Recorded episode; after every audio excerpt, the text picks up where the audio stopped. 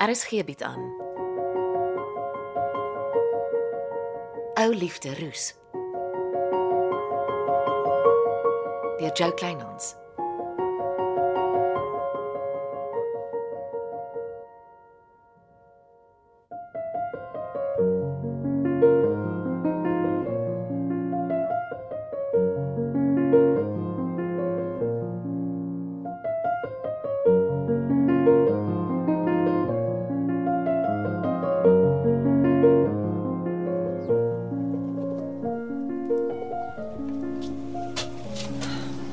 En wat soek jy nog in Wingerdsvlei?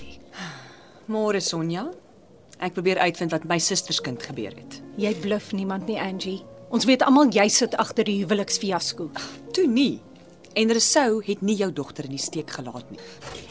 Ek glo nie vir 'n minuut Rousseau is ontvoer nie. As jy my vra, is dit jou blink idee om die dorp om die bos te probeer lei.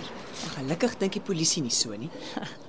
Hulle mors hulle tyd en jy weet dit. En waarvan leef Resou? Nog nie een van sy geldkaarte is gebruik nie. Hy leef van die kontant wat sy tante hom in die hand gestop het. Ag, Ah, dis asemors om met jou te probeer praat. Hoe gouer jy jou rye die dorp kry, hoe beter vir ons almal.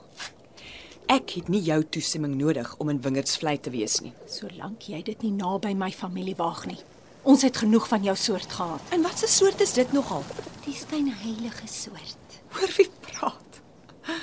Vertel vir almal jy werk aan sy's in die Kaap. Omdat dit presies is wat ek gedoen het. Ons almal is nie so naïef soos Pietman nie, Sonja. Wat bedoel jy? Jy's intelligent. Werk dit self uit. Maar kyk gerus nie speel as jy weer van skynheilig praat. Ek sleep vir jou hof toe vir naamskending, Ag, die waarheid kom gewoonlik van self uit. soos jy en jou susterskind se gekonkel. Dis nie ek wat konkel nie. Ek wonder so stilweg. Haat jy my genoeg om agter Rousseau se ontvoering te sit? Jy eil. Ek het nie eers van die drel se bestaan geweet of dat hy en my dogter op trou staan nie. Dis ongelukkig nie die volle waarheid nie. En hoe sal jy van alle mense weet wat waar in my lewe is? Toe maar. Ek weet wie skynheilig is. Nou toe, spoeg uit dat ek kan hoor. Ek verstaan dat jy 3 maande lank van Pietman ontslae wou wees. Maar vandag eena was dit vir my snaaks dat jy nie gereeld met Tersia kontak maak nie. Hoe sal jy weet hoeveel keer ek en Tersha kontak gehad het? Ek weet meer as wat jy dink. Tersia is 'n dierbare kind en dit was nie reg van jou om haar nooit te bel nie. Daar's ander maniere om kontak te behou as om te bel. Ja, maar jy het nie. En dit het jou dogter diep seer gemaak. Jy maak verniet of terse op jou skouer gehuil het. Hou liewer jou krom neus uit my familie sake uit. Nie altyd maklik nie. Sover my kennis strek, is daar sekere eilande in die Indiese Oseaan waar kommunikasie maar bitter sleg is. Ek het nie 'n idee waarvan jy praat nie. Toe maar. Dis ons geheim. Ek skinder gelukkig nie. Ek sal nie 'n woord oor jou eskapades aan Tersia vertel nie. Mooi loop hoor. Wat weet jy, vroumens? En hoe weet jy dit?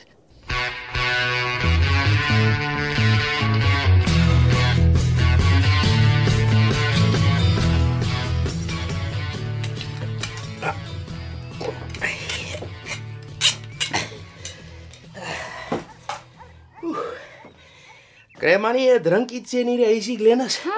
Soos wen gee 'n mens drink goed vir die mechanic wat jou stuk in 'n wasmasjien regmaak, hè? En hoe het jy miskien gedink dat jy vir sy services betaal, hè?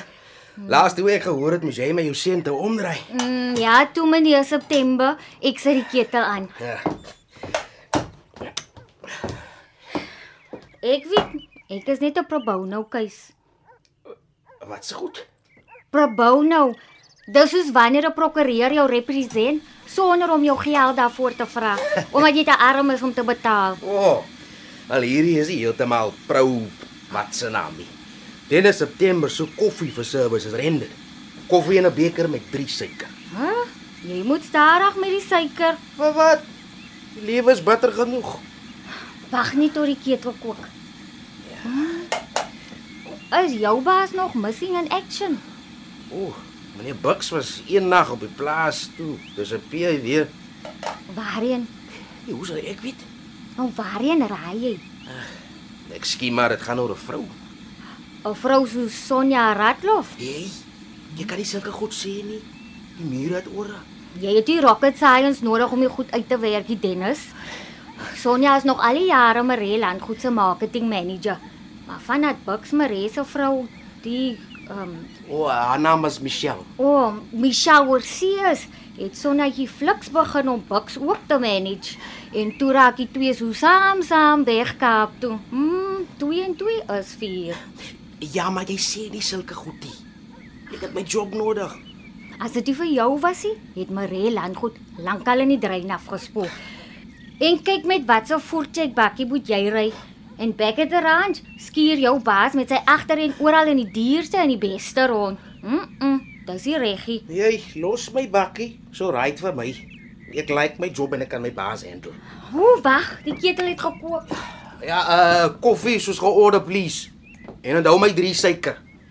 Mense kan op 'n myl sien die wasmasjien is nog nooit geservice nie. Dennis te bring het nog al die jare moeilikheid voorkom. En ek sê jou, Rousseau se skielike disappearance is maar net die begin van al die moeilikheid wat nog op pad is wingerdsvlei toe.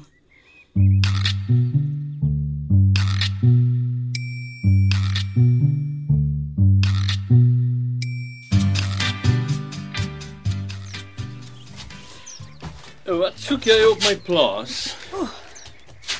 Dis uh dis so pragtig hier. Die Maree landgoed is nie oop vir die publiek nie. Dis jammer, die publiek behoort dit te sien. Dis nie die publiek se besluit nie. Jy het nog nie op my vraag geantwoord nie. Ek kuier op Wingersvlei.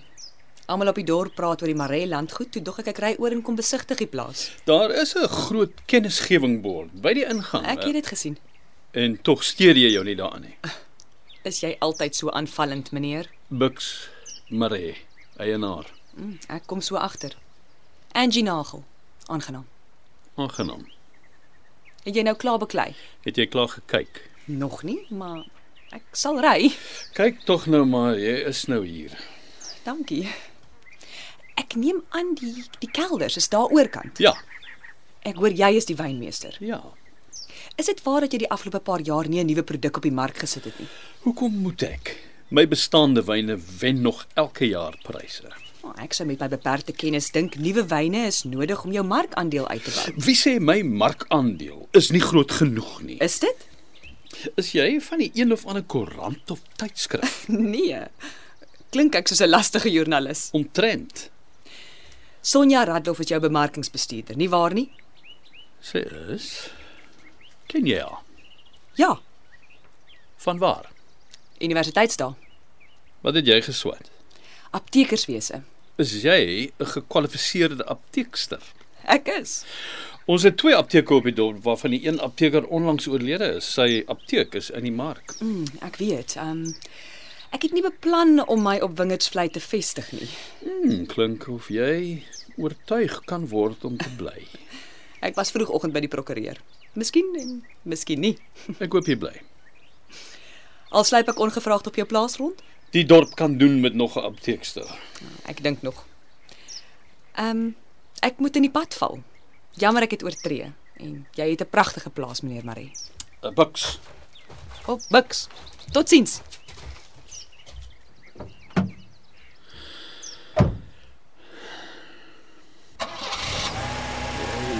Flows me, Angie.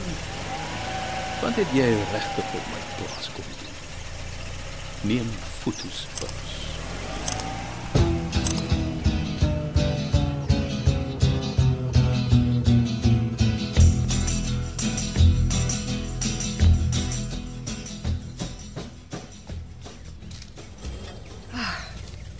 Ek het gehoop Tersia is hier, Glenis. Sorry Angie. Sy is besig om in Florence se flat in te trek. O, trek sy tog in. Dit oh, is wonderlik. Ek is bly. Wat kan ek vir jou kry? Die usual? Ek sien die koffiekroeg gestil. Sit gou eers 5 minute toe. OK, 5 minute. Baie van die kwekery se goed kom van die Maree landgoed af, nê? Nee? Dis omdat Sonja vir Bux Maree werk. Die kwekery kry alles teen kosprys. Kweek en Koffie is in Sonja se naam, nie waar nie? Ja. Tersa se pa wou die besigheid op haar naam sit, maar Sonja wou nie. Toe beklei hulle. Sommige hier voor my in die koffieshop. Sonja sê Tersa is nog nie reg om die besigheid op haar eie te ran nie. En Tersia, wat sê sy? Sy hol altyd weg vir beklei. Sy hou nie van konflikkie. Sy's 'n dierbare mens. Sy is en Sê maar wat jy wil sê, Glenis. die ding van Resou vreet haar stuk stuk op. Julle het Resou het nie mooi met haar gemaakie. Jy kan maar eerlik wees. Ek voel aandadig. En my siel sal nie rus voordat ek nie weet wat gebeur het nie. Is dit waar dat 'n gang hom ontvoer het? Ek hoor hulle het vir jou geld gevra voor hulle hom los. Oh, dis 'n nuwe een. Daar is baie stories op die dorp. Dit kan ek hoor. Nee, ek ek weet nie van 'n losprys nie. Dis die drugs op die dorp wat so moeilikheid maak. En almal soek geld daarvoor. Dis hoekom diefstal op die dorp elke jaar meer en meer word. Dit gebeur deesdae al baie dorpe. Kom kom Bix Maree ooit hier 'n draai maak. Nope. Nie sy sien nie. Hy gaan net waar daar lights camera in action is. Maar hy was die afgelope paar maande nie baie in die nuus nie. Hmm, nee. En daar is hoop stories daaroor op die dorp. Bux Marie is anders vandat sy vrou hom gelos en oor see is. Maar dis ook al 2 jaar gelede wat dit gebeur het, nie waar nie? Yes, jy's reg. Hy tyd vlieg. Dis van daai tyd wat hy begin disappear het. Dennis sê dis sy broken heart wat hom laat padvat. Maar ek glo dit nie. Wat glo jy? Oh, daar's te veel ladies in sy lewe. Ek dink dis hoekom sy vrou hom gelos het. My keel is droog. Wat van 'n lekker pot tee asseblief? Coming up, saam met 'n stukkie vars gebakte melktert, nes jy daarvan nou.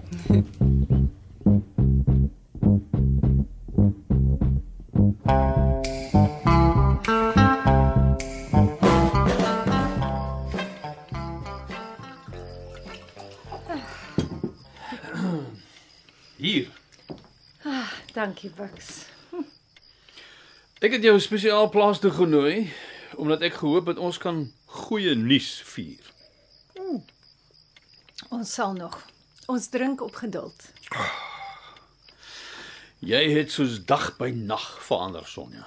Jy verbeel jou. O nee. Ons het alles ure lank deur gepraat. En nou dat ons terug is op wingers vlei en dinge moet gebeur, drink ons op geduld. Daar sou dit my nodig. Dis wat ek nie verstaan nie. Jy was omtrent onderste bo toe jy uit die bloute van haar troue hoor. Jy wou die troue met alle geweld kom stop. Toe gebeur 'n wonder en die troue vind nie plaas nie, maar in steede daarvan dat jy uit jou vel is daaroor, plaat dit jou duidelik. Ek is bly oor die afgestelde troue, maar Tersha is nie en ek moet haar bystaan. Wiks, het jy enigiets te doen gehad met die feit dat die troue nie plaasgevind het nie? N- Nee, baie beslis nie. Ek het in die stilte gewonder of dit nie jy is wat die skepsel in die pad gehelp het nie. Ag, moenie laf wees nie, man. Ek hou my nie op met ontvoerings nie. Wel, ek hoor skielik allerlei stories. Oor die ontvoering. Nee. Ek hoor jy en Angie Nagel het saam geswat. En waar kom dit vandaan? Is dit waar dat Pietman Radloff haar voor die preekstoel vir jou gelos het? Jy laat dit soos 'n filmstorie klink. Maar ja, ja, hy het. O, Nou dat Angie terug op die dorp is, voel jy skielik nie meer lus om jou armsalige man onder sy agterend te skop nie. Omdat Tersha my prioriteit is. Sonja, moenie met my speletjies speel nie. Ons het 'n ooreenkoms en jy gaan daarby hou. Raak ontslaaf van Pietman Radloff. Skei die skepsel en kry klaar. Dis nie onderhandelbaar nie.